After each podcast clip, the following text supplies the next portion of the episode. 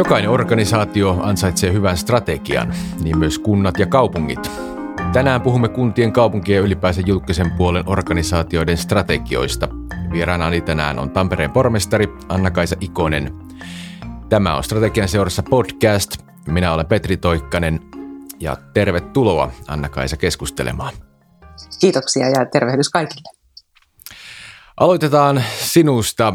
Mikä tekee Anna-Kaisasta Anna-Kaisan? Laitoit heti pahan kysymyksen alkuun.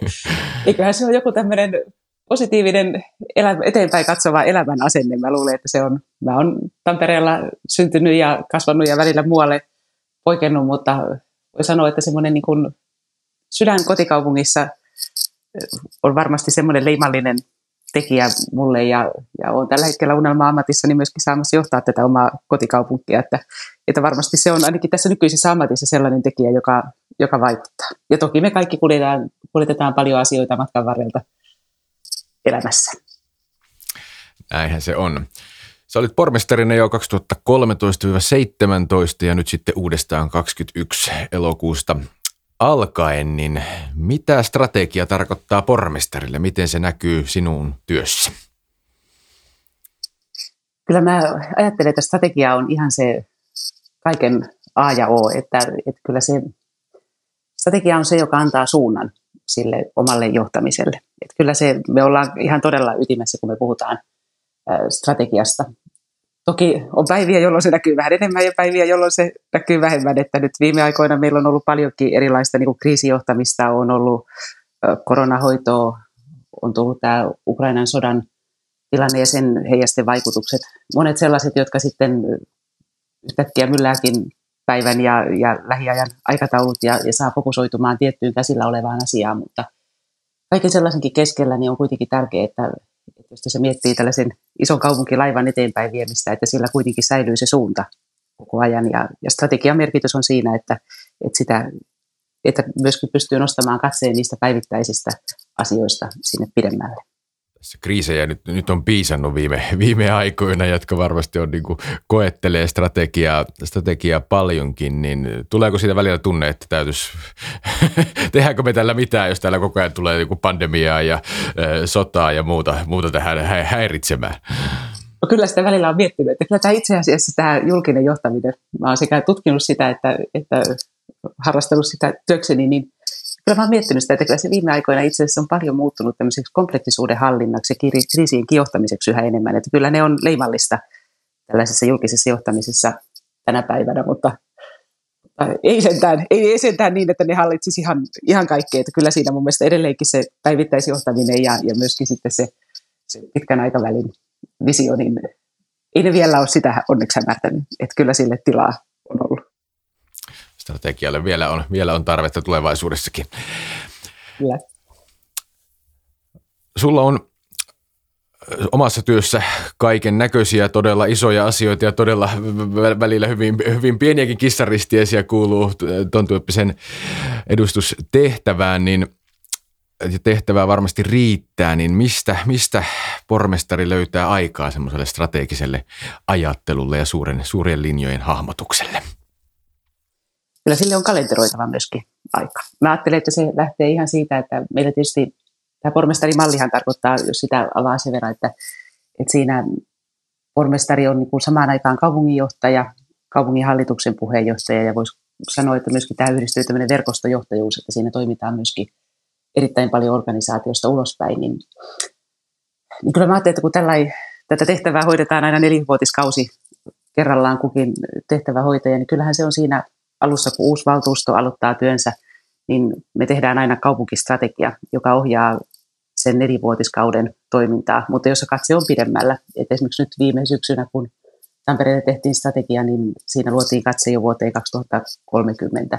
Eli se on tavallaan se väline, jolla yhdessä asetetaan tavoitteet ja, ja luodaan se katse sinne pidemmälle, niin, niin kyllä me esimerkiksi tämän niin kuin poliittisen kentän kanssa käydään säännöllisesti ihan, meillä on erilaisia seminaareja eri tilanteissa – käydään, että varataan ensin alussa iso aikaisen laatimiselle ja sitten käydään säännöllisesti, seurataan myöskin sen strategian toteutusta ja, ja kyllä se on meillä myöskin johdon kanssa ihan, ihan säännöllisesti ja se juoksee sieltä, sieltä strategia-asiakirjoista sitten aina kehityskeskustelujen tavoitteiksi ja, ja näin edelleen. Eli sitä niin kuin jalkautetaan ja pidetään yllä eri tavoin arjessa. Ja, ja myöskin eri tavoin koitetaan saada henkilöstön kanssa tätä keskustelua sidosryhmien kanssa. Puhutaan näistä strategian keskeisistä osa-alueista. Että, että kyllä se on systemaattista työtä, että sitä strategiaa myöskin pidetään läsnä siinä arjessa ja, ja sen teemoja nostetaan ja peilataan sitä päivittäistä tekemistä myöskin strategian kautta ja, ja asetetaan ne vuosittaisetkin tavoitteet tukemaan sen strategian tavoitteisiin pääsyä. Et kyllä sanon, että se on, on vahvasti kuitenkin läsnä siinä arjessa, mutta sille on tehtävä aikaa. Mennään kohta vielä lisää, lisää Tampereen, Tampereen uuteen strategiaan, mutta laajennetaan vielä alkuun vähän näkökulmaa. Sulla on tosi pitkä ja monipuolinen kokemus julkiselta puolelta, kuntatasolta ja maakuntatasolta, monista tehtävistä, myös sitten valtion tasolla. Olet toiminut ministerin valtiosihteerinä ja myös kansanedustajana. Ja miten sä itse näet tämän strategisen johtamisen niin kuin julkisella puolella? Mitä ominaispiirteitä siinä on ja mitä, niin kuin, mitä siellä kannattaa painottaa? No kyllä siinä vähän ehkä tuossa äskeisessä kohdassa toin sitä, että, että julkisella puolella tietysti erityispiirteinä on se, että siinä kulkee tämä politiikka matkassa ja, ja tämmöiset poliittisten ryhmien tahtotilat ja, ja on olennaista, että, että silloin se on myöskin paljon neuvottelua, kompromisseja, yhteisen tahtotilan rakentamista. Eli, eli siinä tulee ehkä semmoinen piirre, joka erottaa jonkin verran myöskin yksityisestä sektorista tätä, tätä julkisen puolen johtamista. Ja ehkä voisi ajatella, että se verrattuna esimerkiksi yksityiseen puoleen, niin, niin tota, jos yksityisellä esimerkiksi tavoitellaan enemmän tällaista voittoa, niin julkisella puolella tavoitellaan enemmän sellaista yhteiskunnallista hyvää. Nämä on tekijöitä, jotka on ehkä leimallisia myöskin tässä julkisen puolen strategisessa ajattelussa. Mutta sinällään mun mielestä tässä strategisessa toiminnassa on silti paljon universaalia, että juuri se, että, että katsotaan, että minne halutaan päästä ja, ja miten sinne päästään ja, ja tunnistetaan niitä tavoitteita, missiot, visiot, nämä on asioita, arvot, tämän tyyppinen niin kuin kehikko, niin kyllä se on organisaatio kuin organisaatio, niin mä näen, että ne on, ne on tärkeitä suuntaviivoja ihan kaikille. Mutta ehkä noin on sellaisia, mitkä on julkisen puolen erityisiä tarpeita, tämä tämmöinen yhteiskunnallinen tehtävä ja, ja ehkä voisi myöskin kuvata sitä, että mekin ollaan tosi moniala konserni, että siinä on niin kuin todella monia toimialoja ihan sieltä varhaiskasvatuksesta perusopetukseen, toisen asteen koulutukseen, on sosiaali- ja terveydenhuoltoa vielä toistaiseksi, on kaupunkiympäristön kehittämistä sieltä kaavoituksesta aina joukkoliikenteen järjestämiseen, on elinvoimapalveluita, on tulossa lisää yritys- ja työllisyydenhoidon palveluita valtiolta kaupungeille ja kunnille, että, että kyllähän tässä kulttuuri ja liikuntaa, mitä ikinä sitä lista on todella pitkä ja laaja,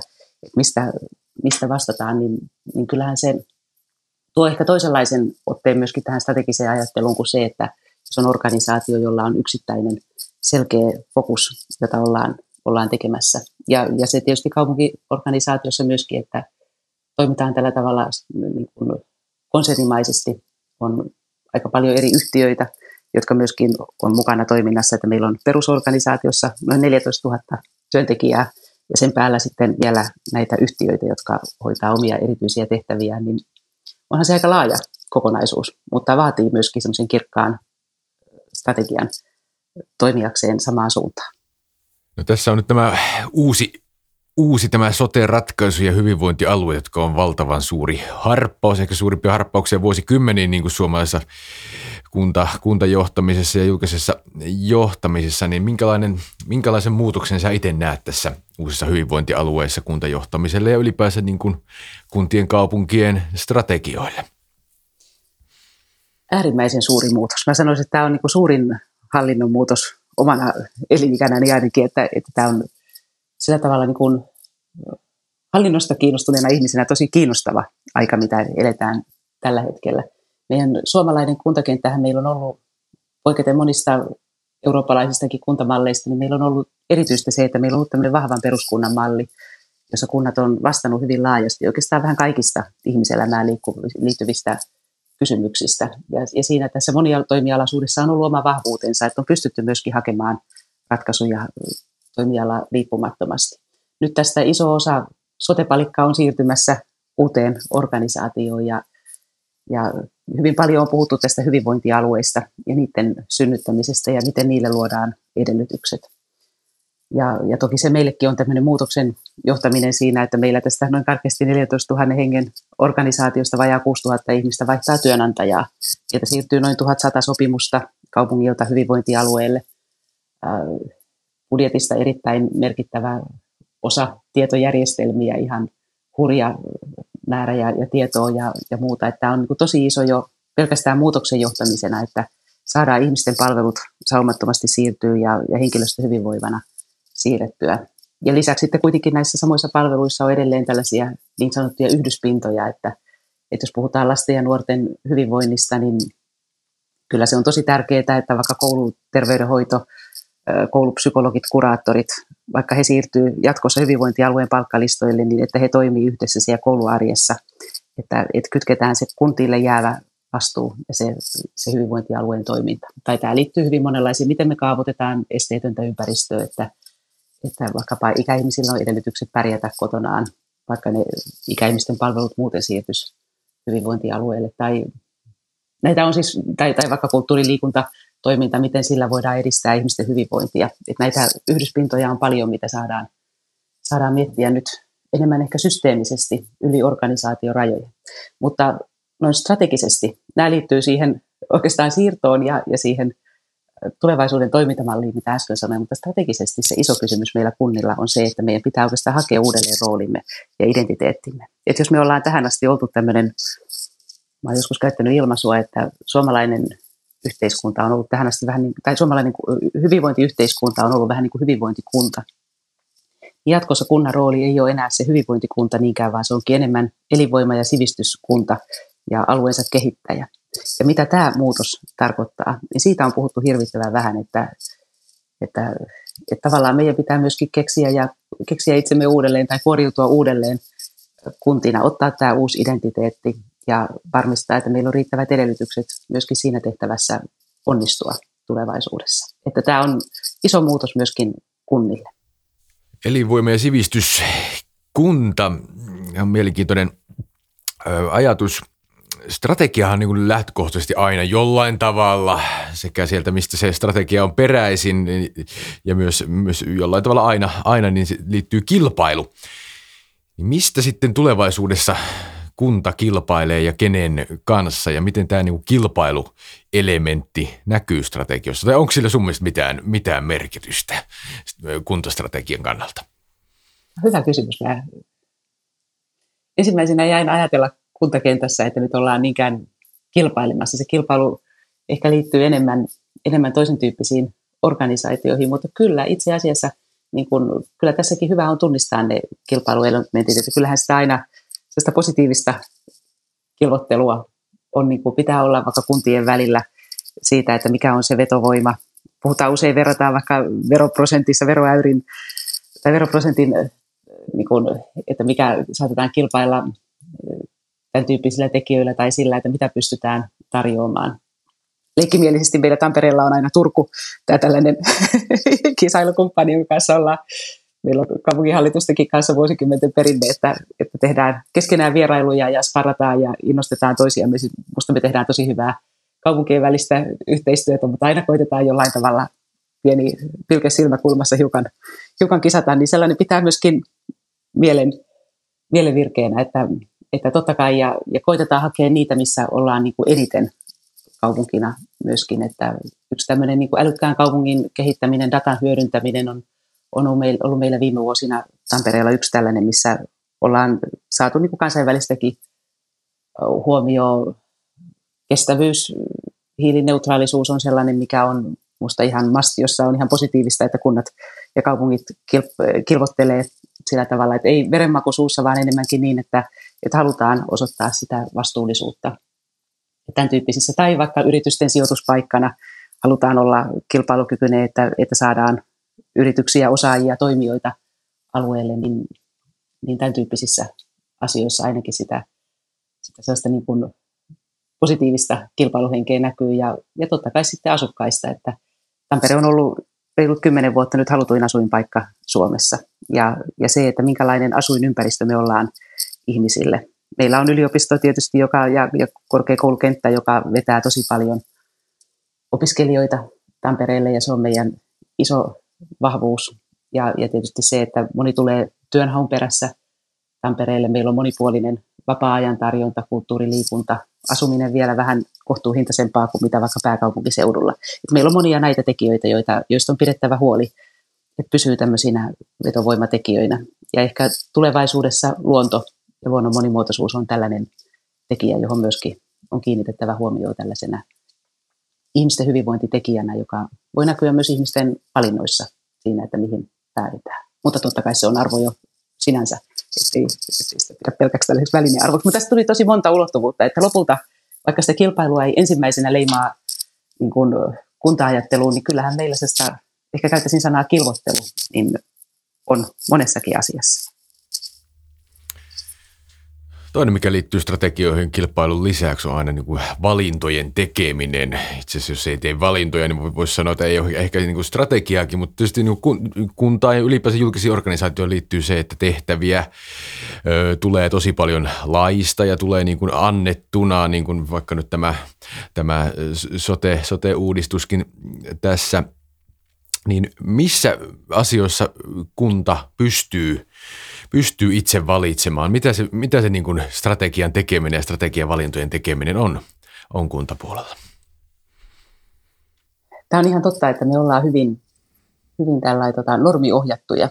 Että se on tietysti yksi sellainen asia, mitä me ollaan erityisesti suuret kaupungit valtionkin suuntaan haastettu, että toivottaisiin, että, että voitaisiin ajatella vähän enemmän, että, että kun aika paljon tulee semmoisina normeina, jotka säätelee, että mitä tehdään ja vielä hyvin tarkkaan miten tehdään, niin on tiettyjä asioita, joissa se liikkumavara jää suhteellisen vähäiseksi. Siinä ei enää sitten puhuta kovin strategisista valinnoista. Totta kai se on sitten laadun tae myöskin, että tietyillä tavoilla varmistetaan, että toimitaan tasalaatuisesti kunnissa ympäri Suomen, mutta kyllä siinä paljon jää silti liikkumatilaa. Että, että voisi sanoa nämä sote-palvelut, jotka nyt siirtyy kunnilta pois, niin ne on ehkä kaikkein vahviten normiohjattua toimintaa.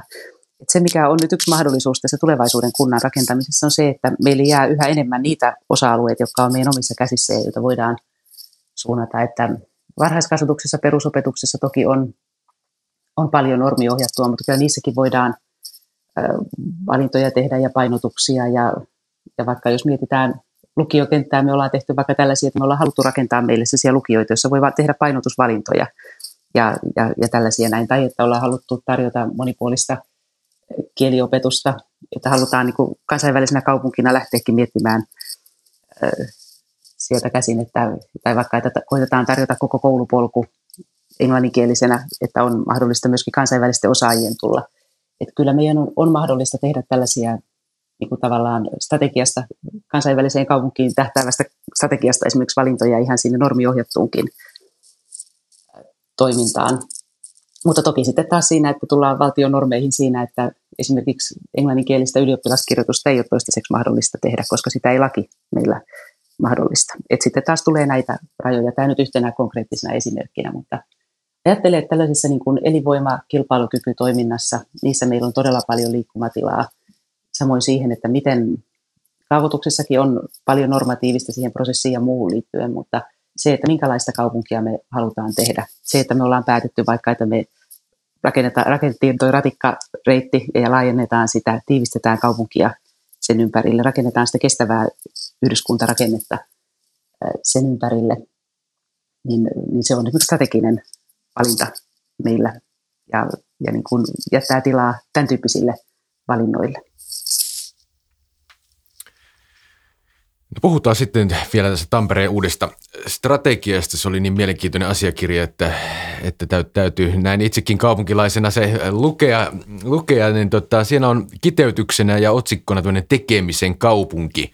Voisi sitä varmaan sanoa tämmöisen strategian niin taglineiksi, kiteytykseksi. Mitä tämä niin tarkoittaa ja mi, miten, mitä tällä on haluttu viestiä? Se on me leikkimielisesti ollaan puhuttu, että ei olla vaan semmoinen niin uhoamisen kaupunki, että kun me, meillä on usein nämä tota, tällaiset strategiatavoitteet ja muut, kun me katsotaan tätä kenttää, niin usein niissä tulee niin semmoisia kauhean tota, isoja tavoitteita. Ja sitten me alettiin miettiä oikein tätä, kun me tehtiin strategiaa, että, että mikä meille on leimallista. Ja kyllä Tampereelle voisi sanoa, että ihan koko historiansa ajan on ollut se, että täällä on uskallettu tehdä. Ja nimenomaan tekemisen kautta, että meillä on ollut vähän tätä perinne, että ei tehdä siitä nyt numeroa, on tämä meidän tamperelainen sanonta. No nykypäivänä on, on opittu ehkä vähän enemmän myöskin tätä kansainvälisesti pitääkin osata tehdä itsestään vähän, vähän numeroa, mutta tota, kuitenkin niin, että me ei haluta tehdä sitä numeroa tyhjästä, vaan että kaikki te- syntyy niin kuin tekemisen kautta ja, ja se on se meidän niin kuin asenne oikeastaan täällä. Se näkyy monissa ihan siinä, että miten me ollaan koko kaupunkina kehitytty erilaisten isojenkin haasteiden aikana aina synnytty uudelleen, että kun miettii, että miten me kasvettiin teollisena kaupunkina, kuinka vaikka yliopistojen korkeakoulujen tulo kaupunkiin muuttikin meidän koko tarinan siinä, että miten me ollaan kehitetty tällaiseksi osaamisintensiiviseksi kaupungiksi ja, ja mitä, mitä erilaisia mahdollisuuksia meillä on niin kuin ollut matkan varrella. Niihin on tekemisen kautta tartuttu ja erilaisiin käännekohtiin ja musta kuvaa. Tai että miten me on uskallettu näitä isoja investointeja täällä tehdä, että painettu vaikka se tunneli maan alle ja käännetty katsetta siitä, että Hämeen kadun varresta, mitä Tampere onkin järveltä järvelle. Yhtäkkiä meillä onkin 9 kilometriä rantaa ihmisille, jos lasketaan koskerannat mukaan. Ja miten tämä voi näyttäytyäkin ihan toisella tavalla näistä. Ja, ja lähdetty systemaattisesti tekemään myöskin tätä keskustan kehittämistä tämmöisen viiden tähden keskustaksi. Katsoin sitä vähän niin kuin eri, eri suunnista ja eri toiminnoista käsin. Tai juuri nämä ratikkapäätökset, areenat, muut isot kokonaisuudet, että millä sitä niin tulevaisuuden kaupunkia rakennetaan.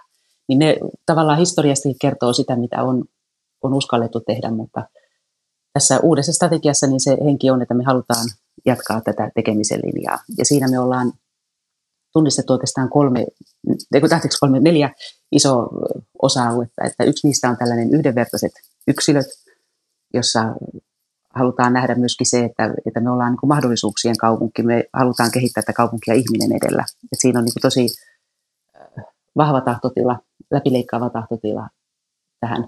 Toinen osa-alue siinä on tämmöiset tekevät yhteisöt. Siinä on oikeastaan semmoinen vahva ymmärrys siitä, että kaupunkiorganisaatio ei yksin kehitä tätä kaupunkia. Se on itse asiassa mulla muuten itselläni johtamisessa yksi ihan kaikkein tärkeimpiäkin ajatuksia, että mä en miellä sitä, että, että kaupunkia voisi edes johtaa tänä päivänä jostain kulmahuoneesta käsin ja kaupunkiorganisaation toimesta, vaan sitä rakennetaan kaikki me 245 000 tamperelaista, yhteisöt, yritykset, oppilaitokset, tutkimusorganisaatiot, muut, jotka kaupungissa toimii. Että tämä, tämä on tosi olennaista, että me otetaan kaikki toimijat mukaan yhdessä tekemään sitä kaupunkia. Niin, niin se on oikeastaan sen toinen läpileikkaava teema tässä ajattelussa. Kolmas on hiilineutraaleja tekoja. Siihen tuossa jo vähän viittasinkin. 2030 halutaan olla hiilineutraali ja se, siihen niin kuin halutaan tätä kautta ottaa, ottaa myöskin ihmiset vahvasti mukaan, että miten me siihen tavoitteeseen päästään. Ja neljäs on sitten tällainen tulevaisuuden edelläkävijyyttä, jolla halutaan poikkileikkaavasti haastaa myöskin tällaiseen niin kuin rohkeeseen, innovatiiviseen uudelleen ajatteluunkin monissa asioissa. Meidät on kautta aikaa oikeastaan Tampereella tunnettu siinä, että me ollaan rohkeasti lähdetty tekemään ja kokeilemaan uusia tekemisen tapoja ja, ja tuotu ratkaisuja vähän omaa aluettakin laajemmin, niin, niin siihen halutaan jatkossakin kannustaa tällä. Eli näitä neljää teemaa me tämän tekemisen kaupungin alla viedään niin kuin läpileikkaavasti koko organisaatiossa. Näin ihan niin kuin pähkinänkuoressa, mutta siellä tosi strategiassa on paljon yksityiskohtia sitten enemmänkin. Ja tuossa aikaisemmin viittasitkin tähän, tämä niin erityispiiri julkisella puolella on tämä politiikan läsnäolo tietysti siinä niin strategiaprosessissa ja mä ymmärsin, että tämä on myös tämä uusi strategia on tehty hyvin laajasti niin kuin erilaisia ryhmiä osallistaen. Siellä tietysti on poliittisia ryhmiä, siellä on ehkä ollut muitakin sidosryhmiä, sitten on tietysti alu, äh, kaupungin asukkaita ja näin edelleen. Minkälainen tämä prosessi, prosessi oli ja mitä itse sä näet niin kuin hyötyjä tämmöisellä laajalla osallisuudella niin kuin strategian kannalta? äärimmäisen tärkeää. Jotta strategiasta tulee yhteinen paperi, niin on, tai että se ei jää sellaiseksi paperiksi, niin, niin tota, kyllä se olennaista on, että siihen eri tahot saa olla mukana. Ja tuossa aikaisemmin nyt mainitsin tämän politiikan, mutta kyllä siinä, niin kun, että valtuusto sen lopulta päättää sen strategian, mutta ei se saa olla pelkästään valtuuston paperi, vaan kyllä siinä on haettu. Meillä on oikeastaan useammallakin valtuustokaudella jo tehty tällainen yhteinen pohjatyö, että on, on ensinnäkin koottu tietoa paljon niin kuin tästä nykytilasta, mikä ollaan arvioitu aikaisemman strategian onnistuneisuutta, ollaan arvioitu toimintaympäristöä, missä ollaan tällä hetkellä, mitä on tapahtumassa, mikä on muuttumassa. Että osataan vastata myöskin siihen muuttuvaan yhteiskuntaan, että on tämä tietopohja tavallaan siinä ja vähän benchmarkattu muualta, mitä, mitä muualla tehdään. No sitten tietysti asukkaiden odotukset. Se on tosi tärkeää, että ne on tullut kartotettua tähän pohjaksi mahdollisimman laajasti koottua henkilöstön mukaan ottaminen, se, että henkilöstöllä on, on mahdollisuus vaikuttaa sidosryhmien kanssa. Erityisesti kun korostin tuossa äsken, että tässä, tässä tätä kaupunkia ei rakenna kaupunkiorganisaatio yksin, vaan tosi monet näistä tavoitteista saavutetaan ainoastaan yhteistyöllä muiden tahojen kanssa, niin se, että, että sidosryhmät on siinä matkassa. Ja sitten totta kai tämä niin kuin poliittinen päätöksenteko, että siinä se on niin kuin vahvasti mukana. Ja siinä, missä meillä nyt tässä pohjana oli vielä Tampereen mallissa erityistä on se, että me kun aloitetaan kausi, niin meillä menee vähän samaa tyyliin kuin maahallituksen muodostamisessa, että, että neuvotellaan pormestariohjelmasta vastaavasti kuin maahallituksessa neuvotellaan hallitusohjelmasta.